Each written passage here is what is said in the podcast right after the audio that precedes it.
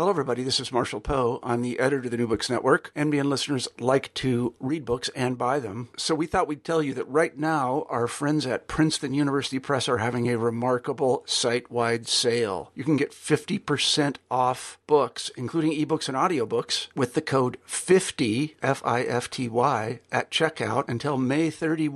You can save some real money on Princeton University Press books. I encourage you to go there and check it out.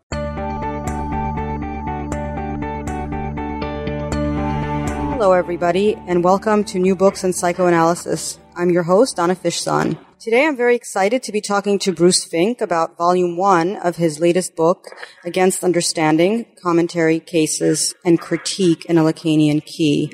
It's uh, by Routledge, two thousand thirteen. And in about a month or so, we will meet again uh, to discuss Volume two, so please look out for that.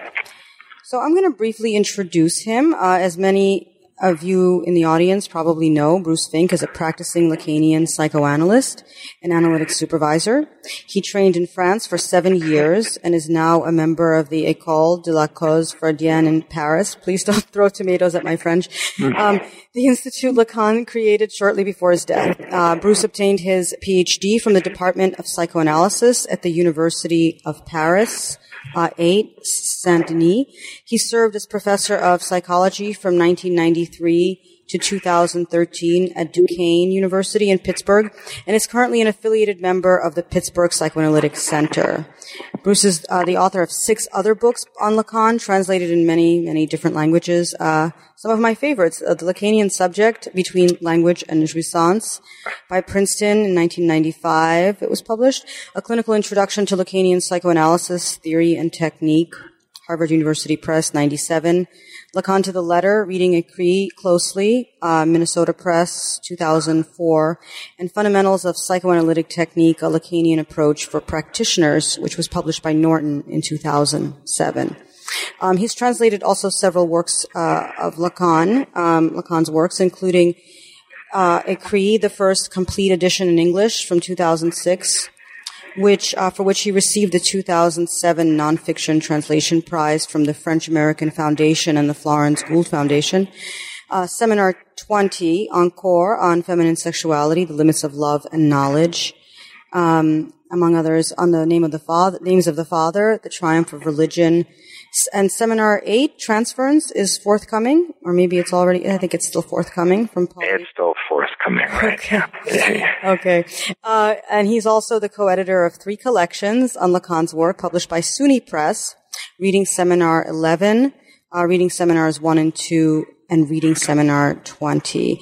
So, uh, in sum, Bruce Fink is the authority on Lacan in the English-speaking world.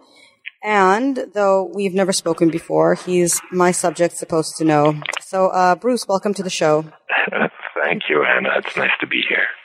Um, so when, when people ask, uh, me how I became interested in, in Lacan, I tell them about, uh, one night in December two thousand three. Um, I was sick with a bad cold, and I was I was actually in the midst of dissertation write-up, so I was so therefore wretched. And I was lying in bed, staring resentfully at a pile of books I was storing for a friend in my tiny New York apartment. And on top of this pile was your Clinical Intro to Lacanian Psychoanalysis. And I started reading it, and I couldn't put it down. And then I immediately read uh, Lacanian Subject, and then I read Lacan to the Letter, and then a few books, a few books by Zizek, and then I began reading Lacan himself. So uh, translated by you and, and other people. So that's my story. Okay, that's it. I'm not going to talk about myself here. So okay, that's, a that's great my story. Um, so what's what's yours, uh, I, Bruce? I, I'm curious. What what inspired? What first inspired you to study Lacan? And uh, Why did you get, um, why do you think you became so hooked? Uh, that's, uh, yeah, that's, well, there are a couple of separate questions there, but um, I think I first encountered Lacan's work um, uh, as he was being lambasted by Deleuze and Guattari in uh, Anti-Oedipus. And since they, you know, uh, took him to task so thoroughly, I had to see who they were taking to task.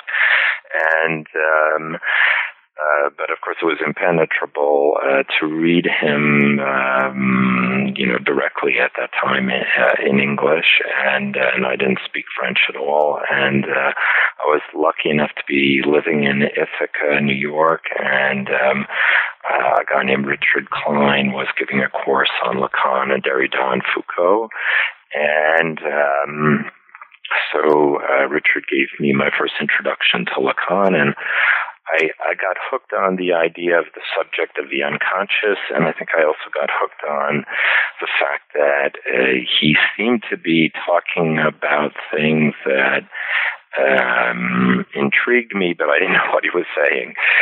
And I think that kept me going for a very long time. I think I got to a stage, I guess, at that point, after been, having been through a lot of really difficult philosophy and political philosophy, um, where um, the harder it was, the more I liked it for some masochistic reason, I guess.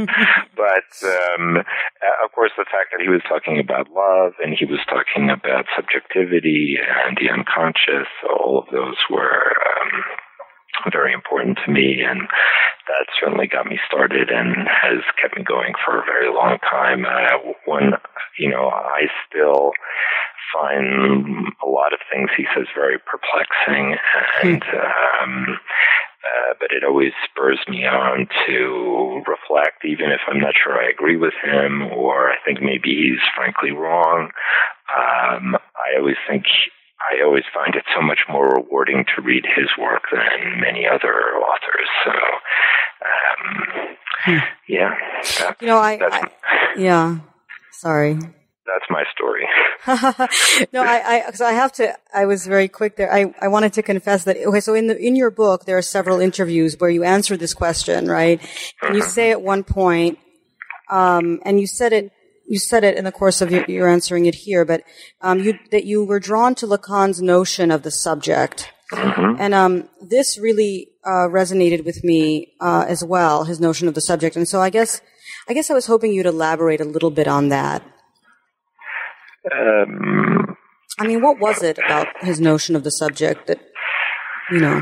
Yeah, I think that would be hard to say right now, uh, initially what grabbed me, but, you know, I was, uh, um, uh, coming out of, um, Uh, studies of philosophy and uh, even religion, Eastern religions, where the question of, you know, what is the self, what is identity, um, and, you know, some Freud as well, the ego, superego, and id. Well, you know, what the hell is this thing that we uh, refer to as ourselves? And um, uh, like many people in the seventies, I was Uh, certainly hearing about Zen and uh, mm. uh, and, and in Hindu, I studied some Hinduism when I was at Cornell, and uh, and Buddhism, and the question of, well, you know, what exactly is this thing that we call ourselves um, uh, seemed uh, quite mysterious and opaque, and Freud seemed to have an answer that had something to do with the unconscious, and then Lacan had this mysterious phrase, the subject of the unconscious.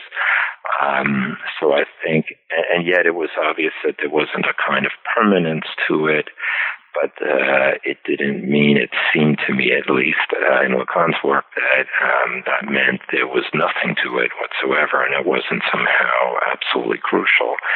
Um, so it wasn't a sort of notion of perspectivism or a notion of mm. um, identity in terms of, you know, who I like uh, think of myself as like, and so on and so forth. There seemed to be something more profound to that. And um, so I think mm. that was what initially intrigued me. Um, that's a historical answer, I guess. Um, no, I, I'm I'm very sympathetic to that, and you know, I was actually I was curious about uh, your role as. Um, I mean, you had me hooked on page one um, in your intro to Lacanian psychoanalysis, but uh, but I wanted to know what you think about the resistance. Well, maybe you don't think there's a resistance um, to Lacan in the Anglo-American context, but. Um, Oh, I certainly do. Okay, yeah. okay. Yeah. So you agree. Yeah. Um, so yeah, I'd like you to speak to that, I guess, and also conversely, maybe Uh, do you think, what do you think is the reason for his popularity in, um, in say, Argentina, to the point where, you know, there his concepts are part of common parlance and pop culture? Um, as, as I understand it, in Argentina, um, Klein is also incredibly uh, mm-hmm. well known there, and um, psychoanalysis in general seems to be very well known there. Uh, and I would say that it, it, at some level, um, psychoanalysis is um, has had a harder time in the U S than in many parts of Latin America.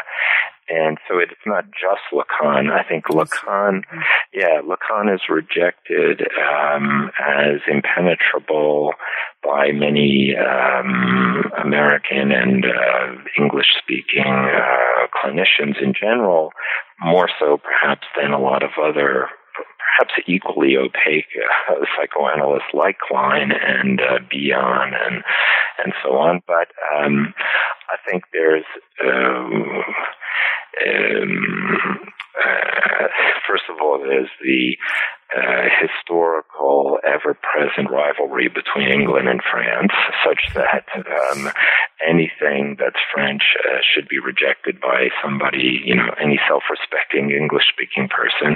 Uh, that's perhaps truer, of course, in um, in England than it is in the U S. There's um, obviously um, an adoration of things French by a certain segment of the American population, and that's more the intelligentsia and the the academic community.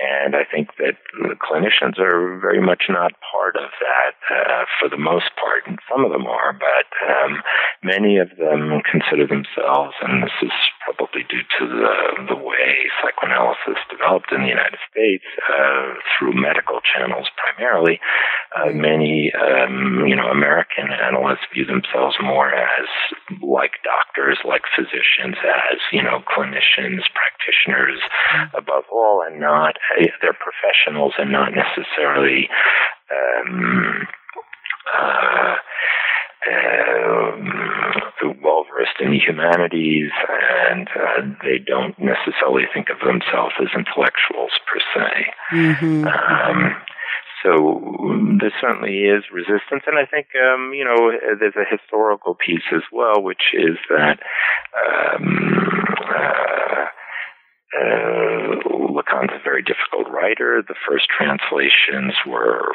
you know, very tough to get through, and um, Lacan didn't make it any easier when he came and spoke in the States.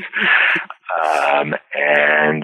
Um, Uh, so, um, and, I, and even as a person, I don't think he did much to try to make himself likable uh, to uh, to uh, in America. Anyway, I don't know exactly in England uh, if he uh, made many attempts there, but um, so um, uh, likableness can go a long way, I think, when even when your work is very difficult. And, uh, mm-hmm, mm-hmm. It's interesting. Well, we'll come back to the issue, I think, of translation. Um, but I wanted to, I, I wanted to start to talk about the book uh, more directly, mm-hmm. and uh, the title and the eponymous uh, first chapter, of course, Against Understanding. So, so that's provocative. And uh, so, why is understanding um, or, or meaning making also, and meaning making, not the point of treatment in your view? Um. Because I think that what happens when uh, the emphasis is placed on understanding and meaning-making, then change gets lost in the sauce, so to speak, that the that the priority to make something fundamentally new happen, to um, to really radically transform a person, um, gets uh, um, gets uh, left by the wayside, in a sense, where it um, that uh, the focus on understanding becomes a distraction in a way that the um, uh, the clinician becomes so concerned with. Uh, you know, have I understood my patient correctly, and can I convey this understanding uh, transparently somehow, or without any loss of, of uh, material, of, um, of comprehension to the patient, um, that there's a loss then of the notion of, well, what is this understanding supposed to do? What what does understanding uh, for a patient, what does it do for the patient? And um, uh, first of all, a little context there. You know, I spent twenty years teaching in a department that emphasized um, understanding.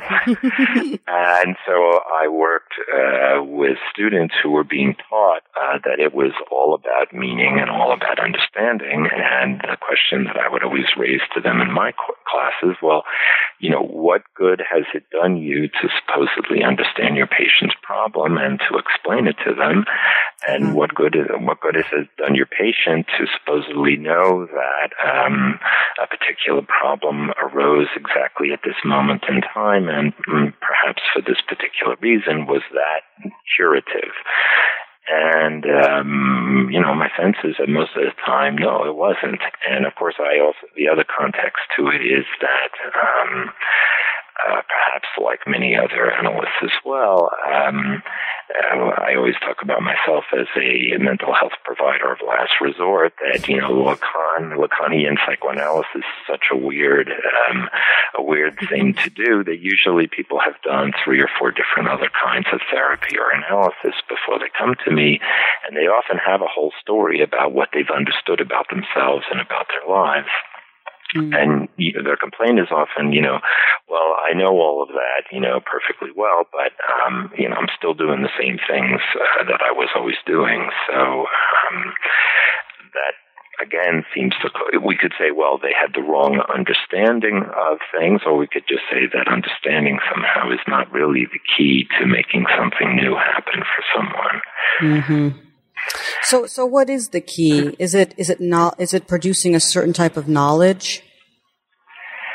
Um, no, Would you again, draw a, a, a distinction between knowledge and understanding. Um, I mean, we could uh, at a certain level, because we could talk about unconscious knowledge, and Lacan certainly talks about that at times, but the notion there is that it's a knowledge that's contained in the unconscious, Uh, which has not been formulated and therefore in conventional terms in any case not understood. Um, so we can imagine a knowledge uh, that exists in someone without there being any understanding of it. Um, and uh, what I would suggest is that we're trying to produce a change in the unconscious, and even in the knowledge, let's say, somehow written in the unconscious, uh, we're trying to change that uh, as opposed to someone's conscious understanding of things. And um, and the hope then is that uh, a change in the unconscious leads to a change in Uh, one's capacity for jouissance, that what what you enjoy, the ways you're able to enjoy, and what you enjoy changes in that process. Mm-hmm. Um, mm-hmm. So uh, a bit abstract, but um, no, not at all. Yeah, yeah.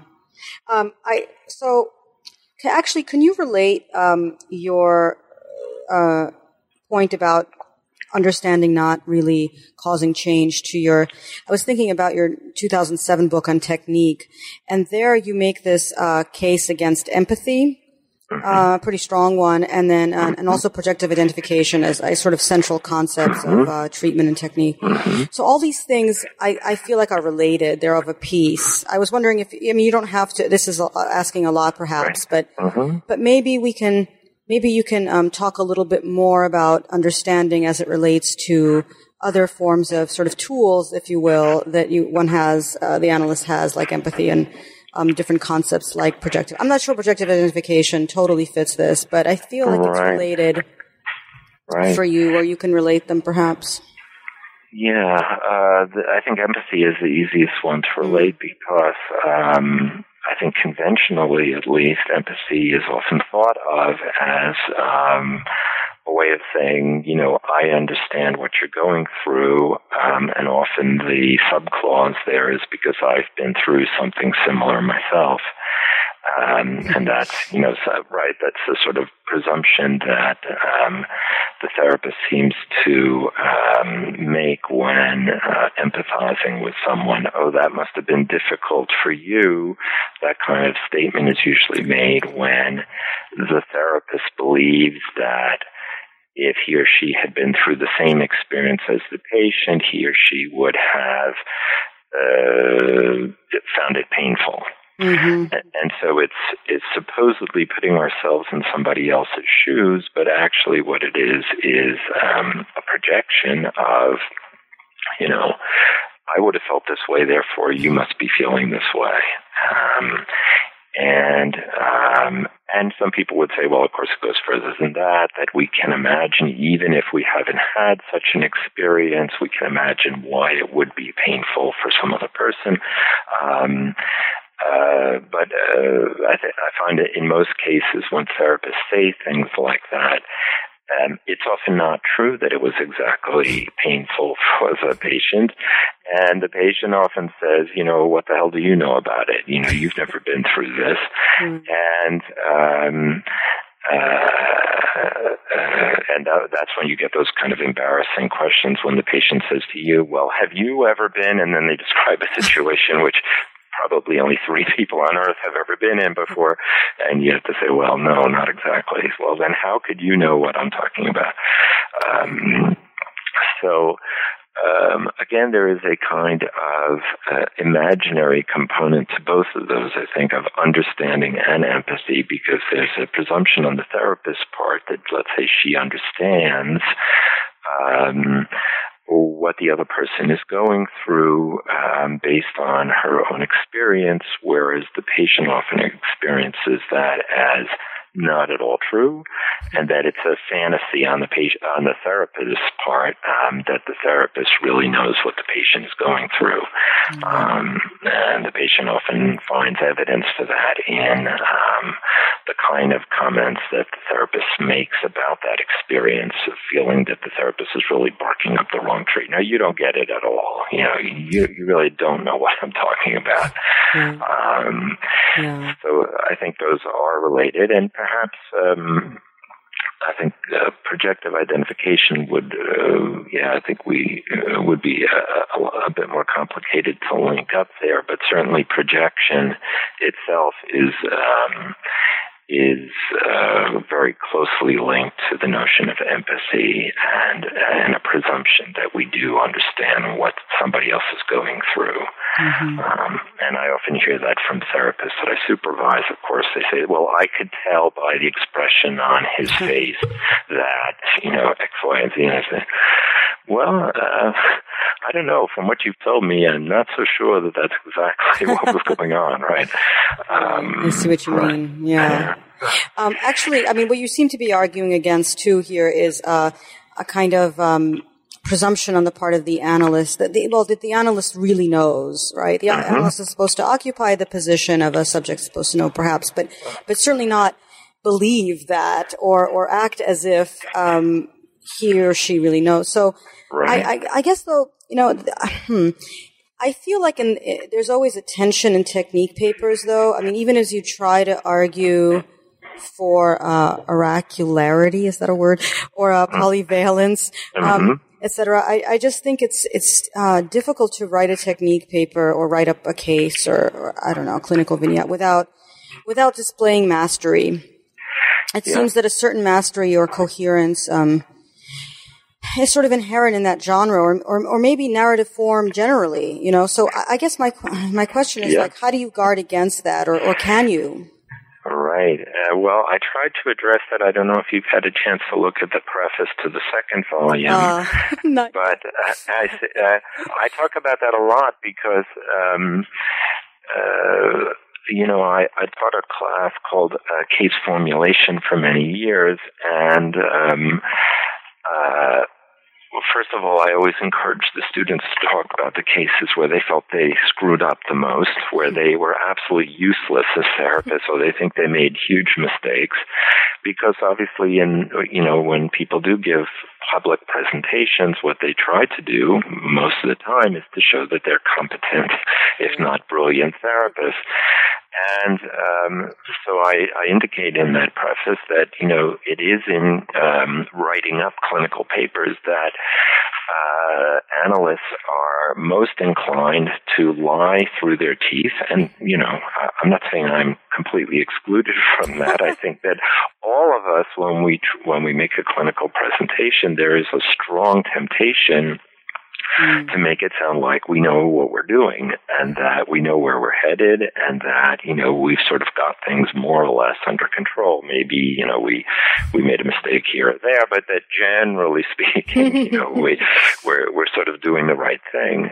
And um, so what I, um, I point out in the preface and what I always talked about in the class was um, the number of in- of completely invented facts, invented scenarios, and even invented analyses, lock, stock, and barrel, that um, we find in the analytic literature, not the least of which is um, Heinz Kohut's two analyses of Mister K, I think it's called, mm. uh, where he invented one of uh, the analyses in the book, Lock, Stock, and Barrel. And so um, I think you're quite right that, uh, first of all, um, uh, many people misunderstand Lacan's notion of the subject supposed to know uh, mm. to mean that the analyst really does know. Right, right. That that's, a, that's a problem right off the bat. And I think many analysts... Um, especially in a kind of um, context of professionalization of psychoanalysis, believe that they, they do know. And uh, when the longer they're at it, they think, well, yeah, you know, I do know more and more. And I, and especially people who talk about intuition a lot, and they think that, you know, the longer they've been practicing, they have this fabulous intuition now. Um, mm. Uh, again, I think, you know, there is this um, uh, bad tendency to think, uh, you know, I really do know what's going on for this person, and the more, the longer I practice, the, the more quickly I catch on, and so on and so forth. And I think that really fundamentally goes against everything Freud and Lacan uh, argued, which is that, you know, every case is unique, and uh, we um, it's a struggle for us to fathom what's going on in any case. And uh, the moment that we begin to think that there are somehow rules and regularities, um, uh, we're really, um, you know, pulling the wool over our own eyes. Mm-hmm. Hmm. And, and so, yeah, I, you know, I attempt a little bit in, uh, I, there are about nine different cases that I've included in volumes one and two, and I try to at least, um, you know, especially, uh, probably in the rewriting of them for the, uh, for this collection, to indicate just how unsure of uh, what's going on I am at different points in time. And, you know, depending on the venue in which I gave the paper, uh, I probably succeeded or didn't succeed so well at that. Um, but my hope is at least that um, I don't give anyone the impression that I think I really do know what exactly was going on all the time, and um, that I thought I was doing the right thing, and that I knew more about it than the patient did, and so on and so forth. Right. Um, and, um, you know, I, I, I, I just had, it occurs to me that, so Lacan didn't write up his, his cases, right? He never, did he use any of his own clinical material? He did, and uh, but did. not not a lot, uh, uh, precious little. Yeah, there are a, a couple of vignettes uh, in his work. Um, uh, there are various reasons for that. Some of them perhaps not as good as others. Um, uh, Lacan was, uh, of course, he did write up um, a lot of his work with a patient in his doctoral thesis, but he wasn't an analyst yet, so he was mm-hmm. a psychiatrist at the time. So you have a dissertation that was based on, you know, probably about two hundred pages of material related to a single patient. Um, but later in his work, a lot of his teaching was to a whole group of people uh, who were his patients or his supervisees, And it was, I think, in many cases, very tricky for him to ever mention a patient without other people in the audience recognizing who he was talking about. I see. Um, and so, you know, that, the, the, the problem of confidentiality was obviously quite important there. Um, but there also is was not, and there uh, still even today is not that big a French tradition of writing up um, case histories in the way Freud did, or in the way we're more used to, I think, in um, in America. When I read, I read quite a few of the French case histories. They're often five pages, and they're written in such vague terms that there's more theory than there is, you know, clinical material, to my mind. So you basically have to take it for granted that the clinician knows what she's talking about, and I often come away thinking, you know, well, uh, did I? What did I learn from that? You know, is there mm-hmm. something applicable to my own practice uh, from that?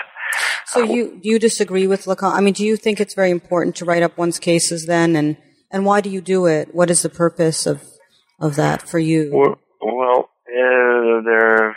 Uh, A number of purposes for me, um, you know, uh, there are pedagogical purposes, but also um, for myself, despite numerous years of my own supervision with people I worked with in France, I continue to find it very useful to present a case that I'm having trouble with to a group of my colleagues at a at a conference, usually something on the small side, not, you know, hundreds of people, but a small group, um, many of whom I know, and we've worked together for many years, and so... Um, right. right, that they give me feedback. They can, you know, uh, since they're not there in the room with the patient, they can propose things that are completely different from what I was thinking. And even if I don't ultimately accept it, it forces me to think further. It, you know, um, so it gives me a different take on the case. It's a kind of group supervision uh, mm-hmm. in that sense.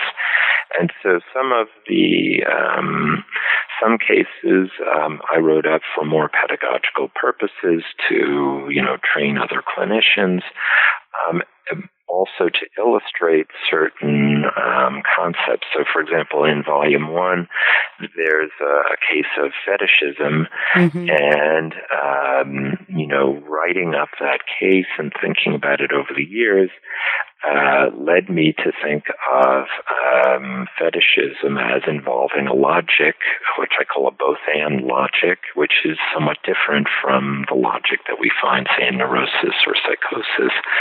Um, and so writing up cases, uh, to me, is they may illustrate the theory, but they may also allow us to come up with something new at a theoretical mm-hmm. level. Mm-hmm. Uh, that's my hope would be, at least. And um, and I think also that um, uh, for uh, for people who are learning about the the theory and the practice, they don't really know what the hell it looks like, what the practice looks like, unless you give them some examples of it. And, of course, they're only the examples of how I practice, and every Lacanian that I know practices very differently, and they all practice quite differently from me in certain respects. So all I can do is give an example of what I do. But if you want to... Um, give people a sense, uh, it, it's a way... Uh, uh, to write up a case, I think, is to put yourself to the test in some sense, right? Is to show, well, what is it that you really do when you practice? Because there are plenty of people who talk a good theoretical line. And then, you know, when you hear, you say, you send a patient to them, you refer someone to them, a relative, a friend, a friend of a friend, or whatever, oh, and boy. You hear about what went on. Exactly. That's, you go, oh my God, I can't believe it. I, I'll never send somebody to that person again. And so uh, it's nice to have a sense of, um, you know, Was this a, was this person able to work successfully for a number of years with somebody? What seemed to be the outcome? Um, even if, if it's an ongoing case, you know, does there seem to be improvement? Um, yeah. Uh, yeah. Yeah. Oh, so, you know, you mentioned this, the boot fetish uh, case. Right. And um, I was actually... It was really interesting to me because you, in that, there's a whole chapter, there are several chapters on that analysis, correct? Or is that? Is that no, that, that, that was, no, one? That, one, yes, okay, right. I conflated two of them. Okay, okay. Right, yes. So, but you follow the, that, uh, the boot one, um, in your chapter. You, you, all the paths of his association, your, your trait, you trace all the signifiers and sort of fantasies that lead and connect. Um, to his being haunted by these uh, big black boots, right? Mm-hmm. And then you discuss the boot as the name of the father and the object, uh, an object that performs a kind of um, a limit-setting function, uh, et cetera. So, but I want to ask you because, the, okay, so this is a, more for my own personal mm-hmm. interest. So in, sure. there was this moment in the nineties, the nineteen nineties, when I was in graduate school, I guess, but I've taught this literature in my own classes anyway, when lots of... Uh, The moment was when lots of sociologists and cultural theorists, it seemed, were very interested in writing about fetishism, mm-hmm. um, sexual fetishism, commodity fetishism. Um, and the question of female fetishism, sexual fetishism, came up repeatedly. And I thought I thought it was strange uh, that some people were, were very committed to discovering that they were female fetishists or sort of arguing for for this for this possibility of female fetishism. And I, I guess... Uh, You know, because I, I think it was because I, I figured out it was because some people believed in the cre- creativity of fetishism, that somehow fetishists were sexually creative uh, beings. Mm-hmm. So, and um, and of course, others insisted that this was a structural impossibility if you follow Freud strictly. Um, so, so I guess okay. So my question is, what do you, what do you think? I mean, is is a feminine sexual fetishist or female identified uh, fetishist? Uh, possible structurally, or have you, and have you seen it, and, you know, how would you explain it? All right. Well, I haven't seen it, but um, I wouldn't rule anything out because I think that would be stupid. I think that, you know, theory has got to always be open to uh, revision. And uh, for me, what was the uh, what was funniest was I think uh, it was probably, you know, like a week after I published my clinical introduction in nineteen ninety-seven, mm-hmm. I received in a ma- in the mail. Um, Uh, a um, an advertisement for a new movie that had just come out, and I think it was called Female Perversions. Uh-huh. and, right, and I had just argued, you know, I had just made this whole theoretical argument in uh, Chapter nine on perversions that, you know, it's in psychoanalysis, it's considered to be, you know, structurally speaking, uh, you know, for, for men only, so to speak. Mm-hmm. Women need not apply. And um, um, so... Uh, um, Uh, I don't know, um, you know, I haven't looked into the cases where um, uh, of supposed um, female fetishism, but, uh, you know, um, I'm not saying that, um, uh, well, I guess what I would say is that our knowledge uh, in psychoanalysis of um, perversion in general and fetishism in particular is quite limited. That's that's my sense. It, much, much more limited than, let's say, obsession or hysteria. Mm-hmm. And um, uh, that, you know, first of all, the, um, uh, the vast majority of uh, fetishists don't come to see analysts, or when they do, they don't really necessarily engage in um, a long-term analysis. And I've read precious few cases, you know, written by clinicians um, uh, of such cases. Um, and, um, uh, yeah, uh, so um, the people who seem to have more experience uh, with that are um, people who work in sex offender clinics and so on. Um, and uh, and again, the goals of the therapy there are not really to understand the origin of the um, of the fetish, but you know how to keep it under control, and that isn't necessarily very conducive either to uh, to understanding you know how and why. So. Um, Uh, I don't think Lacan necessarily bought entirely Freud's argument of on the origin of fetishism. Um, I don't know that he, you know, provided a full-blown theory of it himself. I'm not sure really anybody has um, uh, a terribly convincing theory of it. But um, so, you know, what I'd love to see is the literature around uh, female fetishism, and not just as, you know, something, you know, that's creative or... Uh, one thing, one, you know, we could say, let's say from a Lacanian standpoint, is according to Lacan, you know, all sexuality, all human sexuality is fetishistic.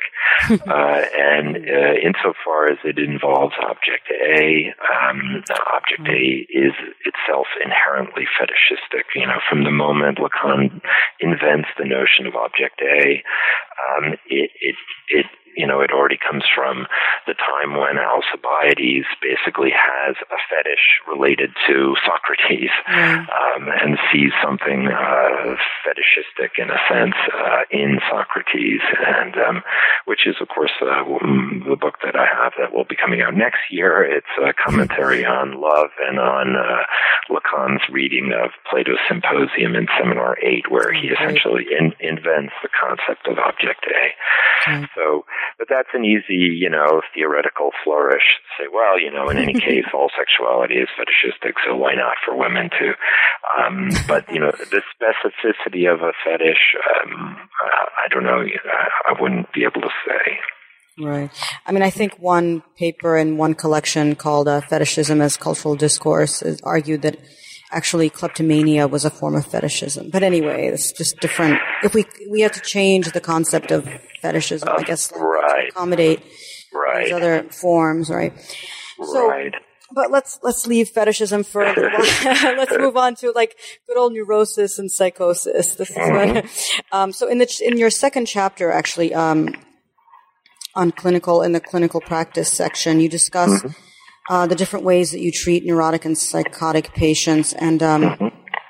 so you talk at length about, about diagnosis according, of course, to Lacan's criteria of diagnosis. Mm-hmm. And um, but I was hoping I was hoping you to have get more on the actual the technique uh, around um, with psychotic patients. I know you do this a little you do this in well in greater depth in the two thousand seven book, but right. maybe you can talk a little bit about how well first of all one detects a psychotic structure. Um, And and look and how Lacan defines it, and then maybe say a few things about treatment of psychotics. Right.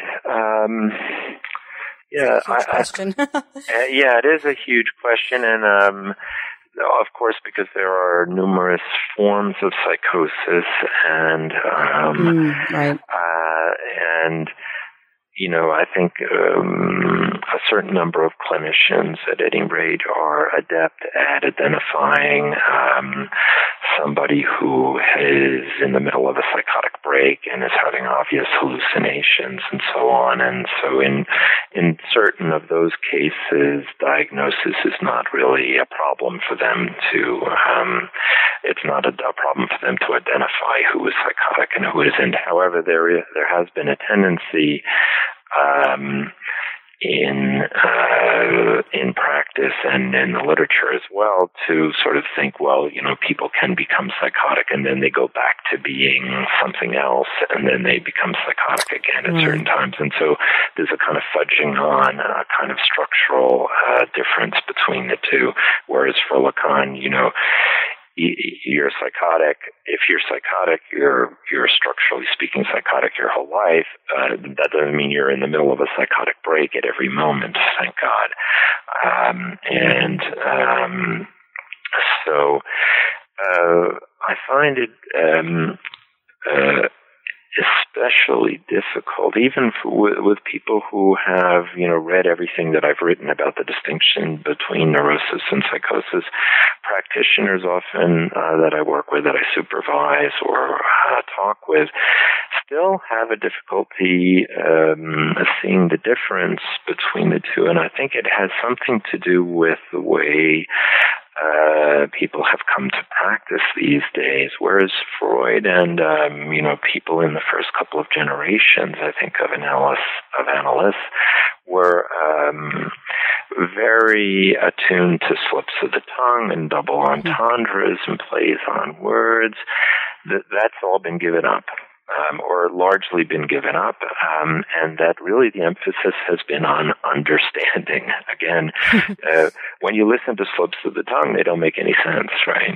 If you don't listen to them and you immediately substitute in your mind what the person was probably, you think, trying to say, um, you're trying to understand them and get at the meaning that they're trying, the conscious meaning they're trying to convey.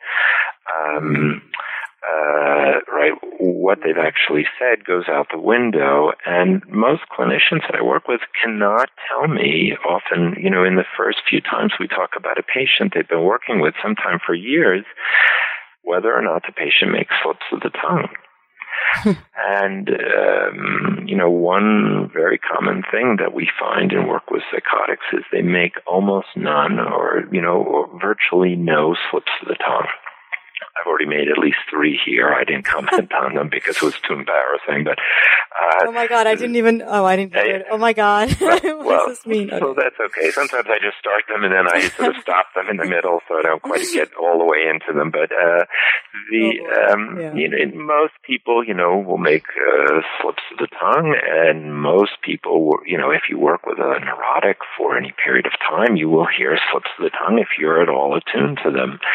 Uh, and that is one of our first, what, you know, Lacan called them unconscious formations, but, you know, Freud referred to them as the parapraxies, and the parapraxies are all about neurosis, right? You know, these these parapraxies, you know, when you take out your key um, uh, to your office, when you come home to your lover, Uh, you know, uh, most people, uh, most neurotics can be made to think, hmm, I wonder what that means, you know, uh, would I rather be going to my office, or is coming home like going to my office, or, you know, whatever, some confusion between love life and work life.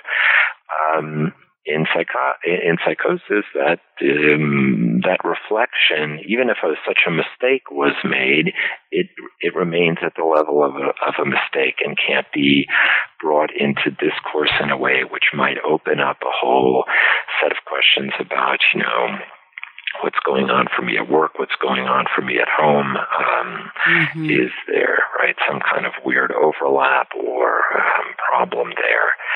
Um So, uh, yeah. the, yeah, so my, my sense is that clinicians are no longer attuned to the very simple indications of, uh, who is neurotic and who isn't, because they no longer listen for the letter of what somebody says, and so they don't even hear slips of the tongue.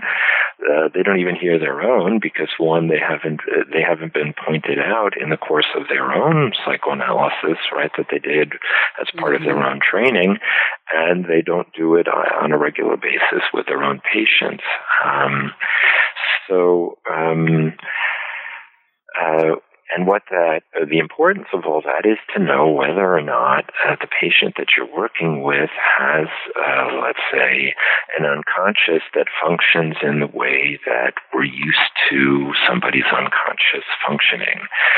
Um, The whole point of that being that when we make interpretations, we're trying to shake up something when we work mm-hmm. with a neurotic at the level of the unconscious. And if there is no functioning unconscious in somebody's case, if that person is a psychotic, then we would be foolish to try to shake up something that isn't there to be shaken up.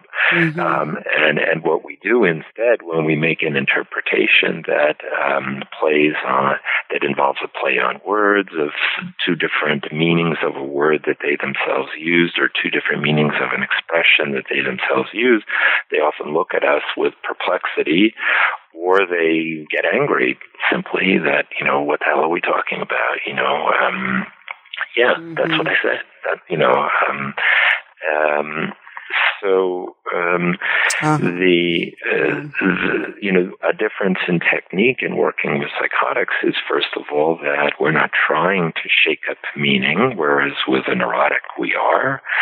We're not trying to shake up a configuration of things in the unconscious um, with a psychotic as we are with a neurotic. Um, And so the type of interpretations we make, I would even say that for the most part with psychotics, we don't interpret. We make suggestions.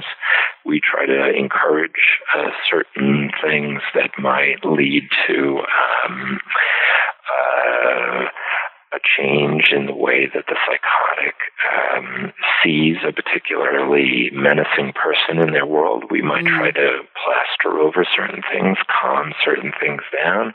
With a neurotic who's talking about a particularly unpleasant person in their life, we probably try to tease out everything about that person, right, and their experience of that person that's unpleasant for them. Mm. And in the case of a psychotic, We, once we hear some of the details, we probably want to try to do anything to ensure that their encounter with that person doesn't lead to a psychotic break and help smooth things over. So our position is very different. Whereas we avoid suggestion whenever possible with neurotics, we use suggestion with psychotics. Uh, we avoid interpretation with um, psychotics, whereas we, we use it sparingly, but nevertheless, hopefully, Uh, to good effect uh, with neurotics. Um, so that is a very quick sketch. Um, but um, yeah, I want to talk to you more about this, but mm-hmm. we, we're running out of time, and I'm just yeah. we haven't even. It's it's good that we're having another one of these hour uh, interviews because I want to ask. Um, anyway, lots of right, follow-up good. questions. Um, but actually, one thing. Uh, mm-hmm. I wanted to give you, before we end, because I, I wanted to ask you about translating Lacan, and I also wanted to ask you about body language, because what I I actually, uh, in I think in your chapter on um, Lacan's uh, variations on the standard treatment, you you talk about how analysts um, lately privilege the body over speech, mm-hmm. and you you ask this like seemingly basic question, like why do we assume that the body uh, is somehow more truthful or more primary? Um, so I wanted to give you the opportunity to sort of argue against the importance of body lang- language, but also, but also ask, I mean, is it possible to sort of overcorrect here? Is, is there a kind of, is there a danger, is there a danger of, uh, fetishizing, uh, speech? Or do you, right. do you think there's no such possibility, you know?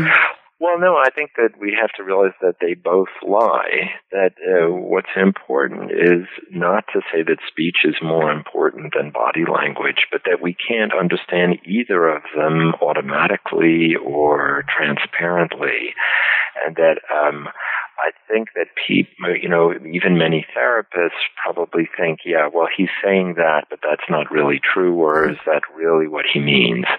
But when they see a patient cry, they think, oh, my God, you know, that's the real stuff.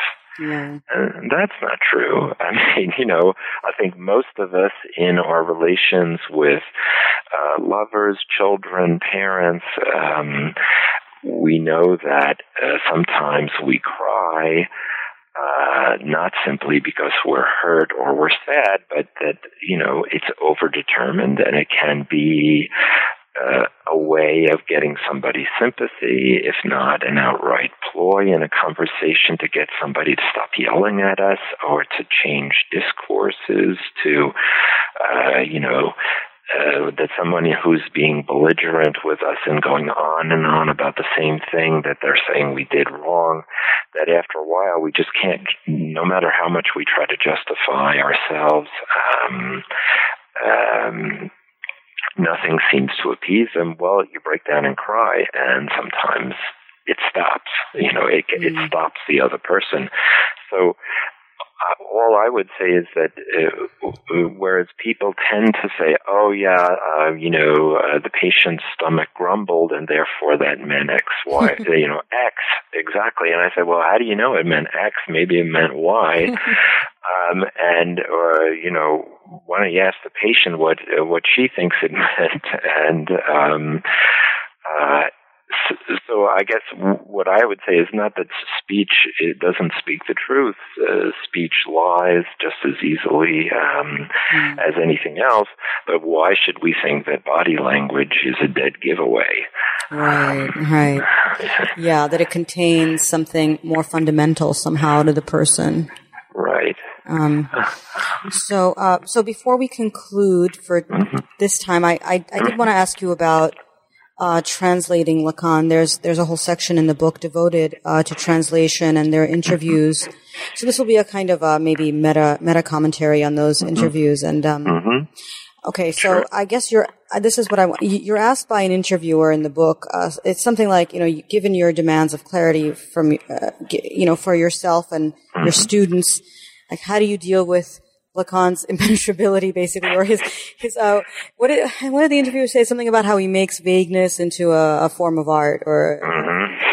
so, um, uh, and, and you were very modest, and you say that, you know, you do what you can to make Lacan as clear as possible and try to understand him and not assume he's just, just gibberish. He's, when you don't understand something, it's, it's, it's written some gibberish. So, anyway, you also talk about, uh, how important, uh, it is, though, to convey, for you, to convey the jouissance of Lacan's text, and, mm-hmm. Um, so I guess, uh, how do you negotiate that? I mean, is, do you have to sacrifice clarity for the sake of polyvalence, or is it, I mean, can you have both, or, and what do you, what do you struggle with there? Uh, right. Um, I guess it, it depends somewhat on the text uh, that I'm translating, because some of them are more fun than others. Lacan is having more fun in some of them than in others.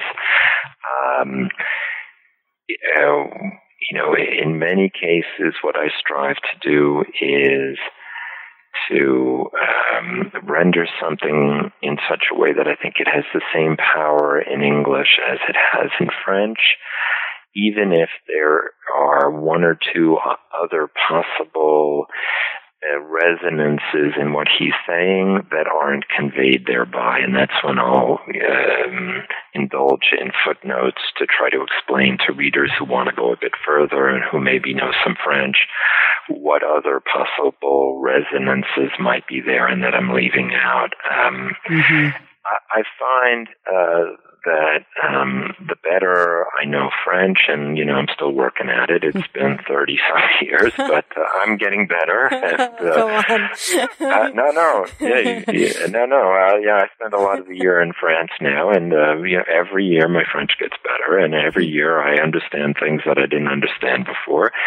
And I find that he's not as vague as, uh, as I sometimes think. And it's also that I see. Yeah. It's difficult, uh, you know, the um, context is extremely important, and things that for us are very vague are not so, were not so vague perhaps for people who attended the classes that he was giving, uh, you know, the seminars in particular. Mm-hmm. Cultural references at the time, historical references, uh, you know, current events and so on. People knew what he was talking about and we don't. And a lot of the people he was talking to were reading the same journals, the same psychoanalytic journals, and so they knew when an article by Belint came out and they had all read it too in the International Journal and so on. So I never read that stuff. Mm-hmm. You know, uh, I have to go back and read it, and then sometimes things start. So a lot of things come into focus very slowly. Um, and um, the more I've translated Lacan, the more um, I've found that, you know, it isn't nearly as vague as it sometimes seemed, you know, on the first ten readings.